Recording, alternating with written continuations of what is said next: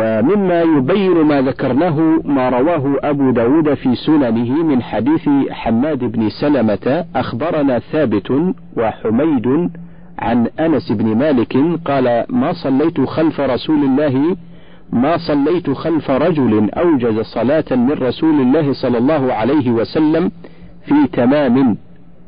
وكان رسول الله صلى الله عليه وسلم إذا قال سمع الله لمن حمده قام حتى نقول قد أوهم فجمع أنس رضي الله عنه في هذا الحديث الصحيح بين الإخبار بإيجازه صلى الله عليه وسلم الصلاة وإتمامها الصلاة وإتمامها وبين وبين فيه أن من إتمامها الذي أخبر به إطالة الاعتدالين حتى يظن أو حتى يظن الظان أنه قد أوهم أو نسي من شدة الطول. وفي الصحيحين عن البراء بن عازب قال رمقت الصلاة مع محمد صلى الله عليه وسلم فوجدت قيامه فركعته فاعتداله بعد الركوع فسجدته فجلسته بين السجدتين فسجدته فجلسته ما بين التسليم والانصراف قريبا من السواء. اللهم ارحمنا إذا عرق الجبين وكثر الآنين وأيس منا القريب والطبيب وبكى علينا الصديق والحبيب. وارحمنا يا مولانا إذا وارانا التراب وودعنا الأحباب. وفارقنا النعيم. وانقطع عنا النسيم واغفر لنا ولوالدينا ولجميع المسلمين برحمتك الواسعة يا أرحم الراحمين. وصلى الله على محمد وعلى آله وصحبه أجمعين. فصل.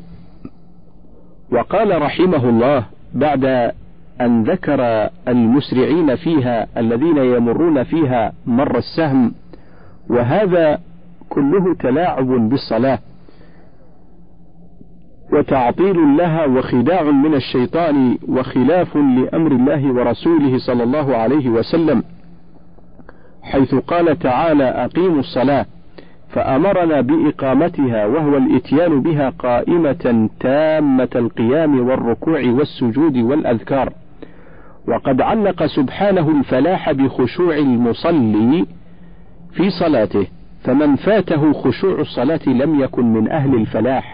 ويستحيل حصول الخشوع مع العجلة والنقر قطعا بل لا يحصل الخشوع إلا مع الطمأنينة وكلما زادت الطمأنينة ازداد خشوعا وكلما قل خشوعه اشتدت عجلته حتى تصير حركة يديه بمنزلة العبث الذي لا يصحبه خشوع ولا إقبال على العبودية ولا معرفة حقيقية للعبودية. ولا معرفة حقيقة العبودية. والله سبحانه قد قال أقيموا الصلاة وقال الذين يقيمون الصلاة وقال والمقيم الصلاة. وقال إبراهيم عليه السلام رب اجعلني مقيم الصلاة. وقال موسى وقال لموسى فاعبدني وأقم الصلاة لذكري. فلن تكاد تجد ذكر الصلاة في موضوع من التنزيل إلا مقرونا بإقامتها فالمصلون في الناس قليل ومقيم الصلاة منهم أقل القليل كما قال عمر رضي الله عنه الحاج قليل والراكب كثير فالعاملون يعملون الأعمال المأمور فالعاملون يعملون الأعمال المأمور بها عن على الترويج تحلة القسم ويقولون يكفينا أدنى ما يقع عليه الاسم وليتنا نأتي به.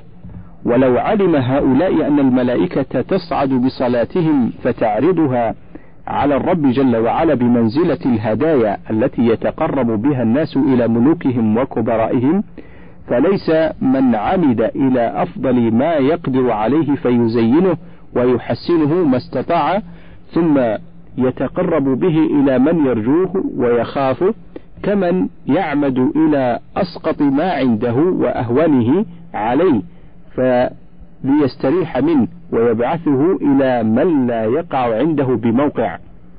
وليس من كانت صلاته ربيعا لقلبه وحياة له وراحة وقرة لعينه وجلاء لحزنه وذهابا لهمه وغمه ومفزعا له من في نوائبه ونوازله كمن هي سجن لقلبه وقيد لجوارحه وتكليف له وثقل عليه. فهي كبيرة على هذا وقرة عين وراحة وقرة عين وراحة لذلك. وقال تعالى واستعينوا بالصبر والصلاة وإنها لكبيرة إلا على الخاشعين. الذين يظنون أنهم ملاق ربهم وأنهم إليه راجعون. فإنما كبرت على غير هؤلاء لخلو قلوبهم من محبة الله تعالى وتكبيره وتعظيمه والخشوع له وقلة رغبتهم فيه. فإن حضور العبد في الصلاة وخشوعه فيها وتكميله لها واستفراغه وسعه في إقامتها وإتمامها على قدر رغبته في الله. قال الإمام أحمد في رواية مهنا ابن يحيى إنما حظهم من الإسلام على قدر حظهم من الصلاة ورغبتهم في الإسلام ورغبتهم في الإسلام على قدر رغبتهم في الصلاة.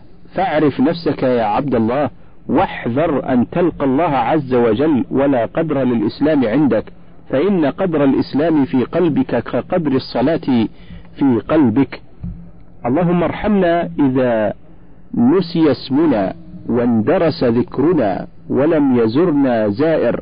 اللهم ارحمنا يوم تبلى السرائر وتفنى الضمائر وتنشر وتنشر الدواوين وتنصب الموازين. واغفر لنا ولوالدينا ولجميع المسلمين برحمتك يا أرحم الراح يا أرحم الراحمين وصلى الله على محمد وعلى آله وصحبه أجمعين. فصل. يسن ذكر الله والدعاء والاستغفار عقب الصلاة المكتوبة كما ورد في الأخبار. فيقول أستغفر الله ثلاث مرات ويقول اللهم أنت السلام ومنك السلام تباركت يا ذا الجلال والإكرام. كما ورد عن ثوبان قال كان رسول الله صلى الله عليه وسلم إذا انصرف من صلاته استغفر ثلاثا وقال اللهم أنت السلام ومنك السلام تباركت يا ذا الجلال والإكرام. رواه الجماعة إلا البخاري.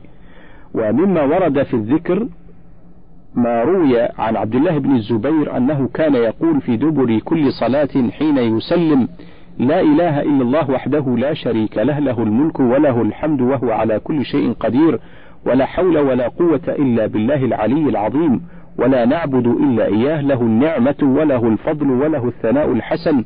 لا إله إلا الله مخلصين له الدين ولو كره الكافرون. قال وكان رسول الله صلى الله عليه وسلم يهلل بهن دبر كل صلاة رواه أحمد ومسلم. ومما ورد ما روى المغيرة بن شعبة أن النبي صلى الله عليه وسلم كان يقول في دبر كل صلاة مكتوب في دبر كل صلاة مكتوبة لا إله إلا الله وحده لا شريك له له الملك وله الحمد وهو على كل شيء قدير. اللهم لا مانع لما أعطيت ولا معطي لما منعت ولا ينفع ذا الجد منك الجد. متفق عليه. ويسبح ويسبح ثلاثا وثلاثين ويحمد ثلاثا وثلاثين ويكبر ثلاثا وثلاثين لما في الصحيحين من رواية أبي صالح السمان عن أبي هريرة مرفوعا تسبحون وتحمدون وتكبرون دبر كل صلاة ثلاثا وثلاثين وتمام المئة لا إله إلا الله وحده لا شريك له. له الملك وله الحمد وهو على كل شيء قدير. ويعقده بيده ويعقد الاستغفار بيده. أي يضبط عدده بأصابعه. وعن عبد الله بن عمر قال قال رسول الله صلى الله عليه وسلم خصلتان لا يحصيهما رجل مسلم إلا دخل الجنة وهما يسير ومن يعمل بهما قليل. يسبح الله في دبر كل صلاة عشرا ويكبره عشرا ويحمده عشرا قال فرأيت رسول الله صلى الله عليه وسلم يعقدها بيده فتلك خمسون ومائة باللسان وألف وخمسمائة في الميزان. وإذا آوى إلى فراشه سبح وحمد سبح وحمد وكبر مئة مرة فتلك مئة باللسان وألف في الميزان. رواه الخمسة وصححه الترمذي. وعن سعد بن أبي وقاص أنه كان يعلم بنيه هؤلاء الكلمات ويقول إن رسول الله صلى الله عليه وسلم كان يتعوذ بهن دبر الصلاة. اللهم إني أعوذ بك من البخل وأعوذ بك من الجبن وأعوذ بك من عذاب القبر. رواه البخاري والترمذي وصححه. وعن أم سلمة أن النبي صلى الله عليه وسلم كان يقول إذا صلى الصبح حين يسلم اللهم إني أسألك علما نافعا ورزقا طيبا وعملا متقبلا رواه أحمد وابن ماجه. وعن أبي أمامة قال قيل يا رسول الله أي الدعاء أسمع؟ قال جوف الليل الآخر ودبر الصلوات المكتوبات. وعن عائشة قالت كان رسول الله صلى الله عليه وسلم لم يقعد إذا سلم لم يقعد إلا مقدار ما يقول اللهم أنت السلام ومنك السلام تباركت. يا ذا الجلال والإكرام. رواه أحمد ومسلم والترمذي وابن ماجه. وعن أبي هريرة رضي الله عنه عن النبي صلى الله عليه وسلم قال من سبح دبر كل صلاة ثلاثا وثلاثين وحمد ثلاثا وثلاثين وكبر الله ثلاثا وثلاثين فتلك تسعة وتسعون وقال تمام المئة لا إله إلا الله وحده لا شريك له له الملك وله الحمد وهو على كل شيء قدير غفرت خطاياه ولو كانت مثل زبد البحر.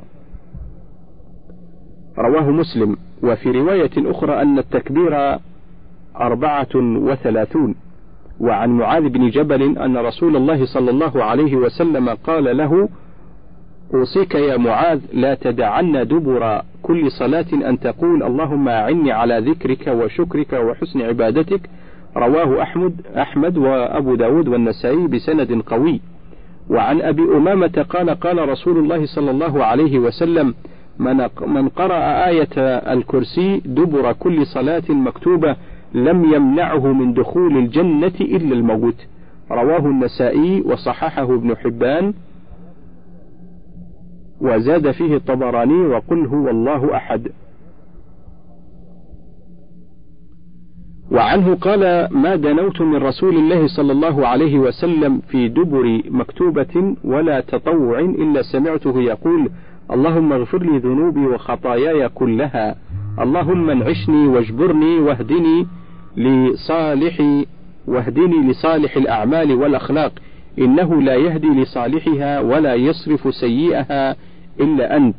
وعن أبي سعيد الخدري رضي الله عنه أن النبي صلى الله عليه وسلم كان إذا فرغ من صلاته لا أدري قبل أن يسلم أو بعد أن يسلم يقول سبحان ربك رب العزة عما يصفون وسلام على المرسلين والحمد لله رب العالمين. وعن أنس قال كان النبي صلى الله عليه وسلم يقول إذا انصرف من الصلاة اللهم اجعل خير عمري اللهم اجعل خير عمري آخره وخير عملي خواتمه واجعل خير أيامي يوم ألقاك. وعن أبي بكر رضي الله عنه أن رسول الله صلى الله عليه وسلم يقول كان يقول في دبر الصلاة اللهم إني أعوذ بك من الكفر والفقر وعذاب القبر. وعن أنس بن مالك قال قال رسول الله صلى الله عليه وسلم من صلى الغداة في جماعة ثم قعد يذكر الله حتى تطلع الشمس ثم صلى ركعتين كانت له كأجر حجة وعمرة. قال قال رسول الله صلى الله عليه وسلم تامة تامة تامة. وعن أبي ذر رضي الله عنه أن رسول الله صلى الله عليه وسلم قال من قال في دبر صلاة الصبح وهو ثاني رجليه قبل أن يتكلم لا إله إلا الله وحده لا شريك له له الملك وله الحمد يحيي ويميت وهو على كل شيء قدير عشر مرات كتب له عشر حسنات ومحي عنه عشر سيئات ورفع له عشر درجات وكان يومه ذلك في حرز من كل مكروه و حرس من الشرك بالله تعالى. قال الترمذي هذا حديث حسن وفي بعض النسخ صحيح. وعن الحارث ابن مسلم التميمي رضي الله عنه قال قال لي النبي صلى الله عليه وسلم إذا صليت الصبح فقل قبل أن تتكلم اللهم أجرني من النار سبع مرات فإنك إن مت من يومك كتب الله لك جوارا من النار وإذا صليت المغرب فقل قبل أن تتكلم اللهم أجرني من النار سبع مرات فإن مت فإنك إن مت من ليلتك كتب الله لك جوارا من النار رواه النسائي وهذا لفظه وأبو داود. وعن أبي أيوب رضي الله عنه أن رسول الله صلى الله عليه وسلم قال من قال إذا أصبح لا إله إلا الله وحده لا شريك له له الملك وله الحمد وهو على كل شيء قدير عشر مرات كتب الله له بهن عشر حسنات ومحى بهن عشر سيئات ورفع له بهن عشر درجات وكن له عدل عتاقة أربع, أربع رقاب وكن له حرسا حتى يمسي ومن قالهن إذا صلى المغرب دبر صلاته فمثل ذلك حتى يصبح. رواه أحمد والنسائي وابن حبان في صحيحه وهذا لفظه. وعن أبي أمامة رضي الله عنه قال قال رسول الله صلى الله عليه وسلم من قال دبر صلاة الغداة لا إله إلا الله وحده لا شريك له له الملك وله الحمد يحيي ويميت بيده الخير وهو على كل شيء قدير. مئة مرة قبل أن يثني رجليه كان يومئذ من أفضل أهل الأرض عملا.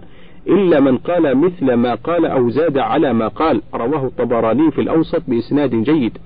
وروي عن معاذ بن جبل رضي الله عنه قال سمعت رسول الله صلى الله عليه وسلم يقول من قال بعد صلاة الفجر ثلاث مرات وبعد العصر ثلاث مرات استغفر الله الذي لا إله إلا هو الحي القيوم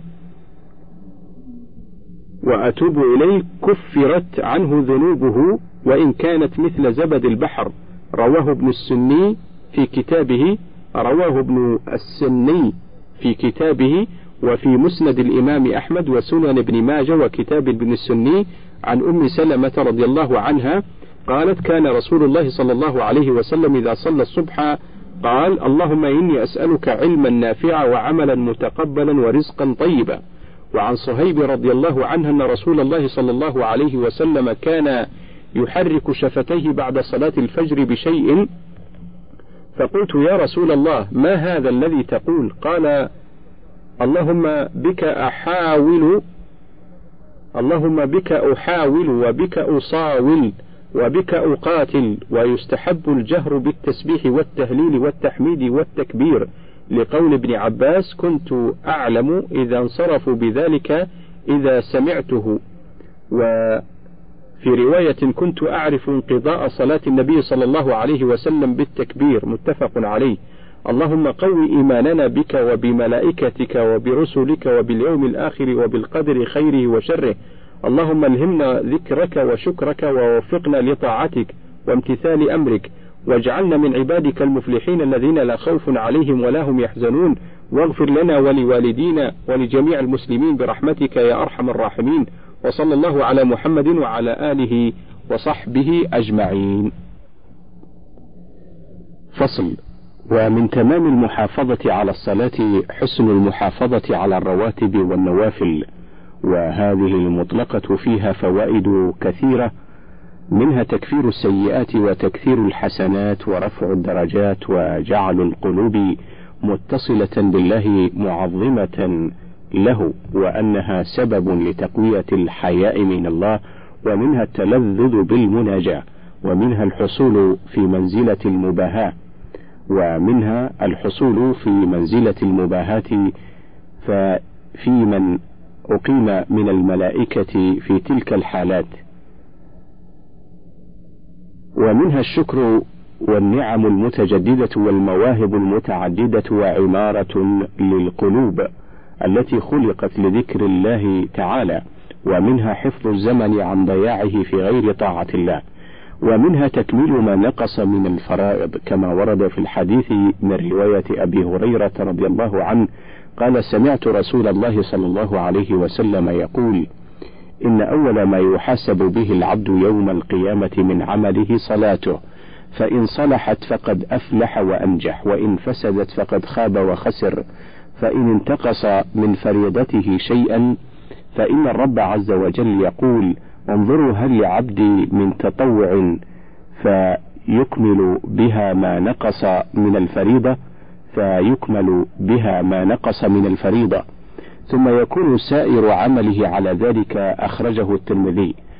ومنها محبة الله له كما ورد في الحديث ولا يزال عبدي يتقرب إلي بالنوافل حتى أحبه. فإذا أحببته كنت سمعه الذي يسمع به وبصره الذي يبصر به ويده التي يبطش بها ورجله التي يمشي بها. ولئن سألني لأعطينه ولئن استعاذني لأعيذنه. رواه البخاري. ومنها أنها سبب لتسهيل عسر الموقف في الحشر وتخفيف الحساب في دار المآب لأنه يكثر ثوابه إذا وفقه الله للتقرب بالنوافل ومنها نضارة الوجه وتنشيط الجوارح ومنها نضارة الوجه وتنشيط الجوارح ومنها أنها توقظ الضمير ومنها الاقتداء بالصالحين ومنها غرس الصدق والأمانة في النفوس ومنها أن النوافل تقوي شجرة الإيمان وتنمي الإيمان ومنها السمو إلى درجة الكمال ومنها أنه إذا قطعه عنها مرض أو سفر كتبت له كاملة كما في حديث أبي موسى الأشعري رضي الله عنه إذا مرض العبد أو سافر كتب له ما كان يعمل صحيحا مقيما. رواه البخاري. ومنها محبة أهل السماء لمن أحبه الله كما في حديث أبي هريرة أن الله تعالى إذا أحب عبدا دعا جبريل فقال إني أحب فلانا فأحبه.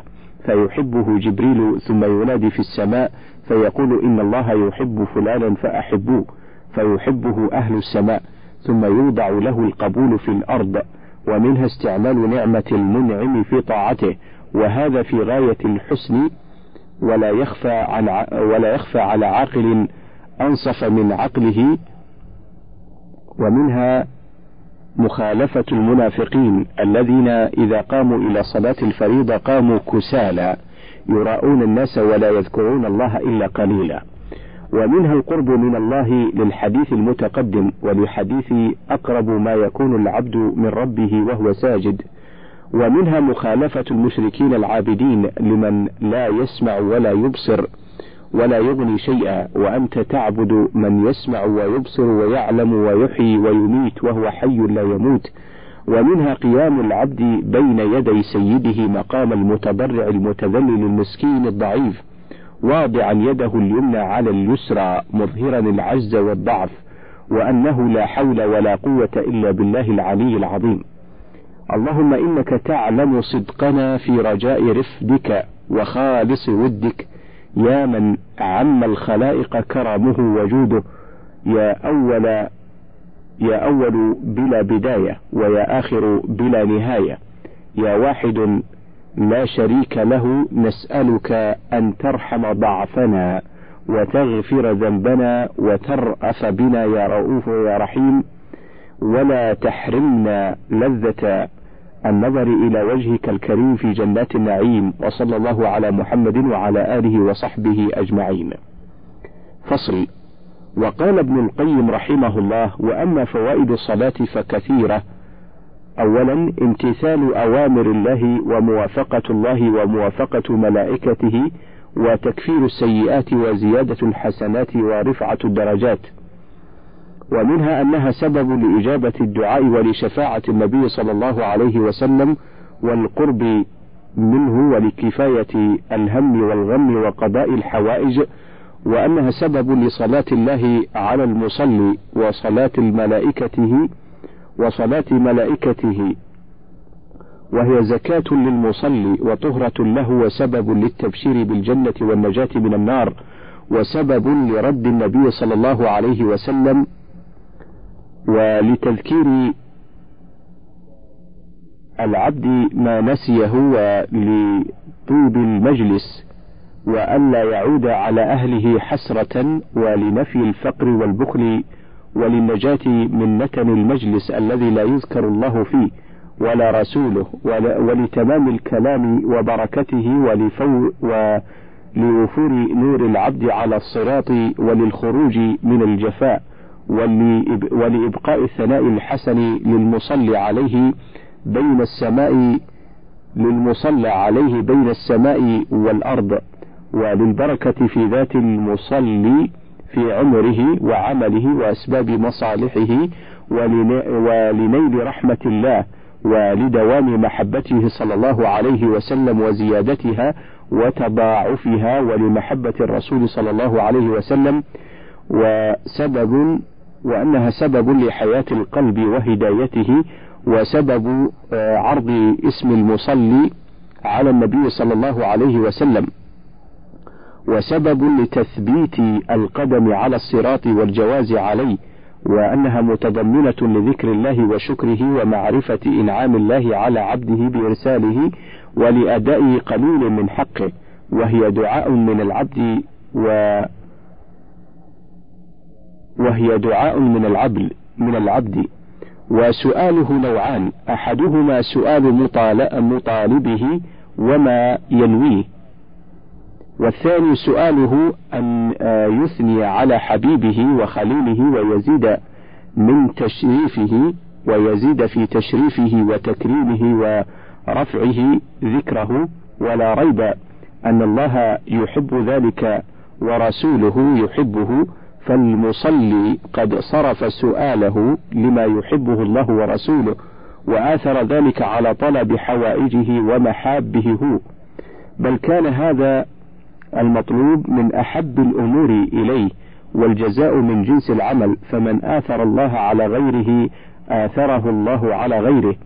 وها هنا نكتة حسنة لمن علم أمته دينه وما جاء به ودعاهم إليه وصبر على ذلك وهي أن النبي صلى الله عليه وسلم له من الأجر الزائد على أجر أمته مثل أجور من تبعه فالداعي إلى سنته ودينه والمعلم الخير للأمة إذا قصد توفير هذا الحظ لرسول الله صلى الله عليه وسلم وصرفه إليه وكان مقصوده بدعاء الخلق إلى الله التقرب إليه بإرشاد عباده وتوفير أجور المطيعين له على رسوله مع مع توفيتهم أجورهم كاملة. كان له من الأجر بدعوته وتعليم بدعوته وتعليم بحسب هذه النية وذلك فضل الله يؤتيه من يشاء. شعرا إلى كم تمادى في غرور وغفلة وكم هكذا نوم إلى غير يقظة إلى كم تمادى في غرور وغفلة وكم هكذا نوم إلى غير يقظة لقد ضاع عمر ساعة منه تشترى لقد ضاع عمر ساعة منه تشترى بملء السماء والأرض أية ضيعة أترضى من العيش الرغيد وعيشة مع الملأ الأعلى بعيش البهيمة فيا درة بين المزابل ألقيت وجوهرة بيعت بأبخس قيمة أفان بباق تشتريه سفاهة وسخطا برضوان ونارا بجنة أأنت صديق أم عدو لنفسه؟ فإنك ترضيها بكل مصيبة ولو فعل الأعداء بنفسك بعض ما فعلت لمستهم لمستهم لها بعض رحمتي. ولو فعل الأعداء بنفسك بعض ما فعلت لمستهم لها بعض رحمتي. لقد بعتها هونا عليك رخيصة وكانت بهذا منك غير حقيقتي. كلفت بها دنيا.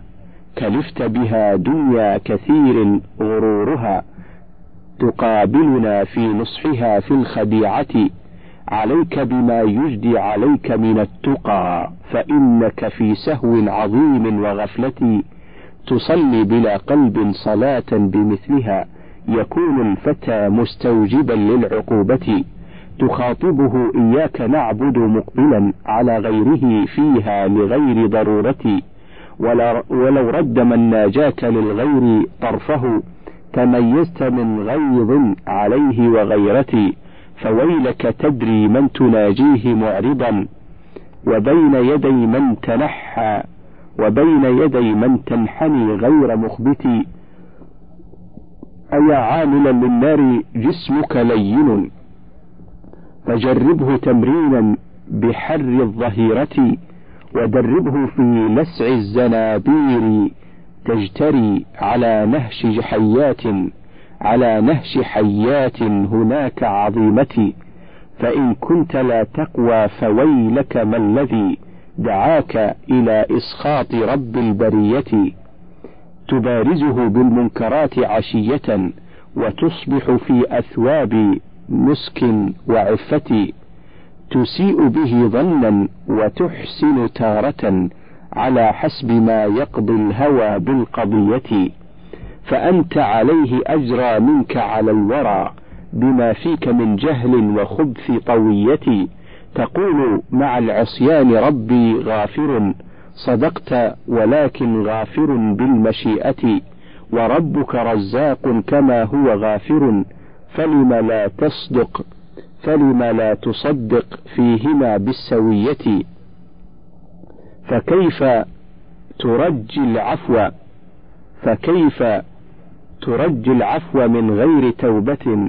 ولست ترجي ولست ترجي الرزق إلا بحيلتي على أنه بالرزق كفل نفسه ولم يتكفل للأنام بجنتي بجنتي. ولم يتكفل للأنام بجنتي وما زلت تسعى بالذي قد, كف قد كفيته وما زلت تسعى بالذي قد كفيته وتهمل ما كلفته من وظيفتي. إلهي أجرنا من عظيم ذنوبنا ولا تخزنا وانظر إلينا برحمتي وخذ بنواصينا إليك وهب لنا يقينا يقينا كل يقينا يقينا يقينا كل شك وريبة. وخذ بنواصينا إليك وهب لنا يقينا. يقينا كل شك وريبة. إلهي أهدنا في من هديت وخذ بنا. إلى الحق نهجا في سواء الطريقة. وكن شغلنا عن كل شغل وهمنا. وبغيتنا عن كل هم وبغية وصل صلاة لا تناهى على الذي جعلت به مسكا ختام النبوة. اللهم توفنا مسلمين وألحقنا بالصالحين غير خزايا ولا مفتونين. واغفر لنا ولوالدينا ولجميع المسلمين برحمتك يا أرحم الراحمين. وصلى الله على محمد وعلى آله وصحبه أجمعين. كتاب الزكاة ويبحث في واحد الأموال التي تجب فيها الزكاة. اثنان نصاب الزكاة. ثلاثة مصارف الزكاة. أربعة تعريف أهل الزكاة وبيان مقدار ما يعطاه كل صنف. واحد الأموال التي تجب فيها الزكاة. اعلم رحمك الله أن الله سبحانه وتعالى أوجب على المؤمنين أصحاب الأموال الزكوية زكاة لمن ذكرهم الله في كتابه وقسمها بينهم ورتب الثواب على أدائها والعقاب على منعها وقرنها بالصلاة في مواضع كثيرة من كتابه تعظيما لشأنها وتنبيها بذكرها وحثا على أدائها لتطهير النفس من درن الشح والبخل. ودفع النفس إلى الجود والتصدق والإنفاق في مراض الله تعالى لتحصيل النماء والزيادة والبركة والفلاح والطهارة. قال تعالى خذ من أموالهم صدقة تطهرهم وتزكيهم بها. فالزكاة تطهر المزكي من أنجاس الذنوب وتنقيه من أوساخها وتزكي أخلاقه بالتحلي بالجود والسخاء وتمرنه على السخاء الذي يحبه كل بر وفاجر كل بر وفاجر وتبعده عن الشح الذي هو مذموم عند كل أحد وتطهر القلب عن حب الدنيا ببذل اليسير.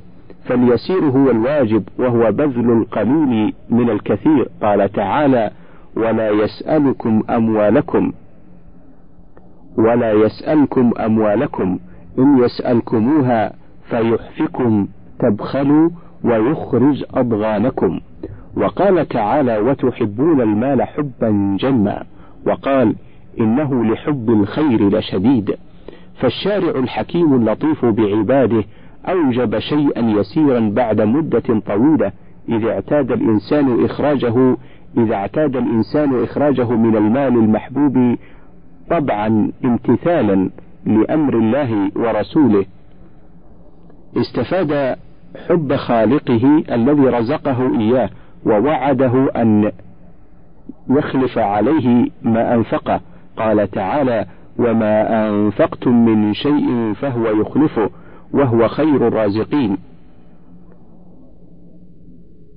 وقال وأنفقوا مما رزقناكم وأنفقوا وأنفقوا مما رزقناكم من قبل أن يأتي أحدكم الموت فيقول رب لولا أخرتني إلى أجل قريب فأصدق وأكن من الصالحين.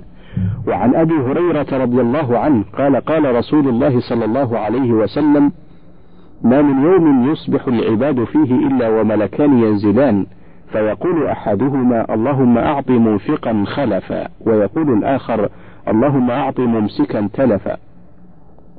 وعنه أن رسول الله صلى الله عليه وسلم قال قال تعالى أنفق يا ابن آدم ينفق عليك متفق عليه.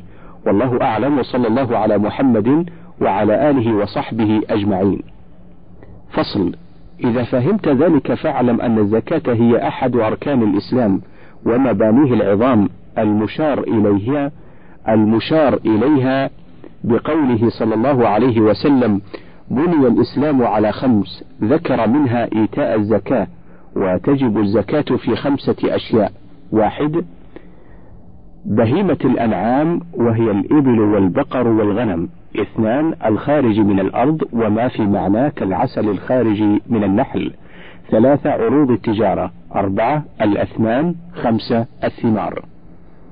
ولا زكاة في شيء من ذلك حتى يبلغ نصابا ولا زكاة في مال حتى يحول عليه الحول إلا في الخارج من الأرض لقوله تعالى وآتوا حقه يوم حصاده وإلا نتاج السائمة وربح التجارة فإن حولهما حول أصلهما إن كان نصابا. وإلا فابتداء الحول من حين كمل, كمل نصابا.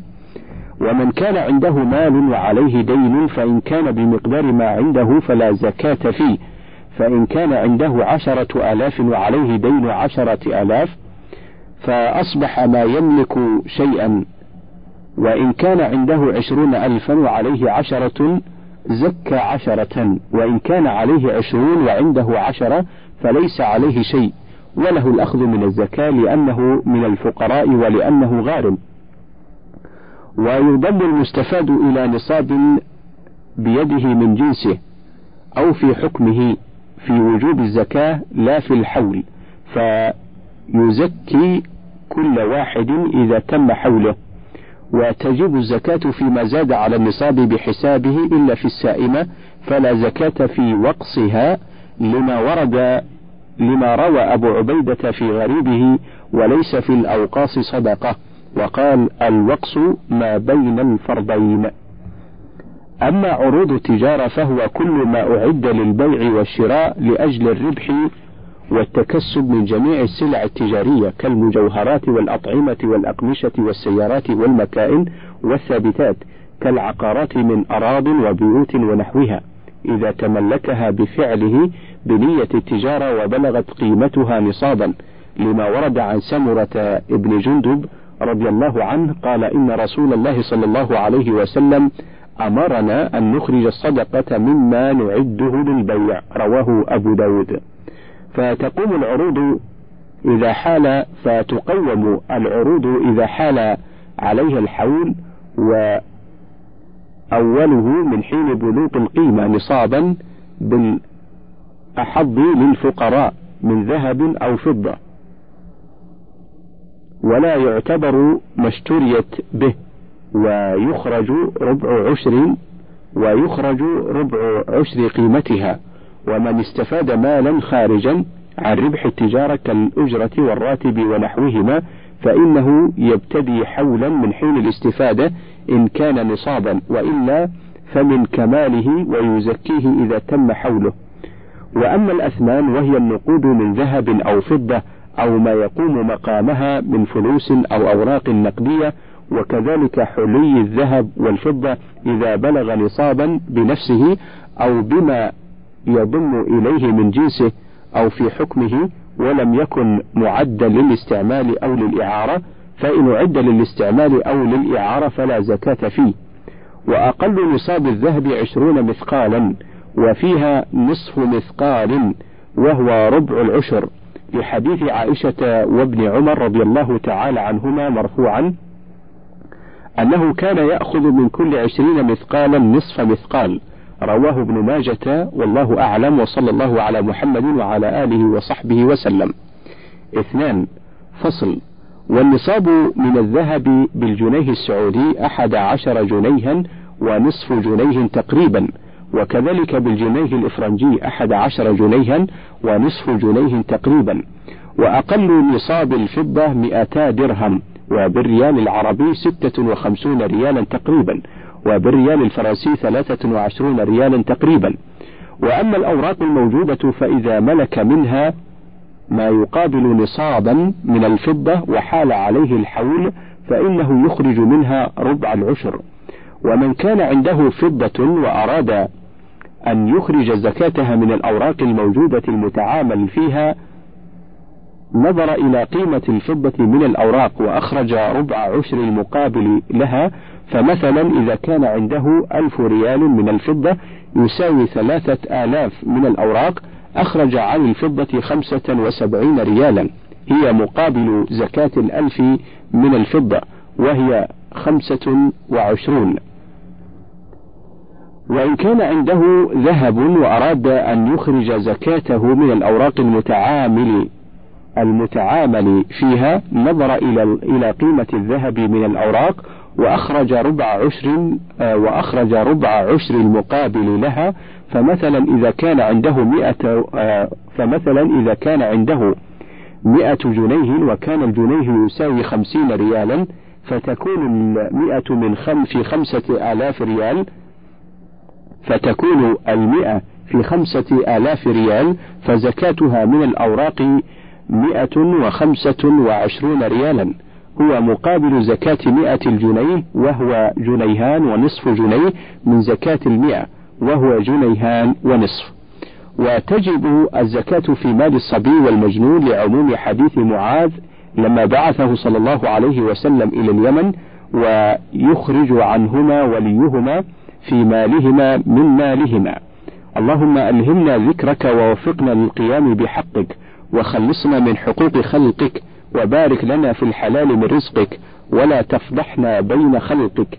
يا خير من دعاه داع وأفضل من رجاه راج ويا قاضي الحاجات ومجيب الدعوات. هب لنا ما سألناه وحقق رجاءنا فيما تمنيناه. يا من يملك حوائج السائلين ويعلم ما في صدور الصامتين أذقنا برد عفوك وحلاوة مغفرتك واغفر لنا ولوالدينا ولجميع المسلمين الأحياء منهم والميتين برحمتك يا أرحم الراحمين وصلى الله على محمد وعلى آله وصحبه أجمعين. من فضلك تابع بقية المادة.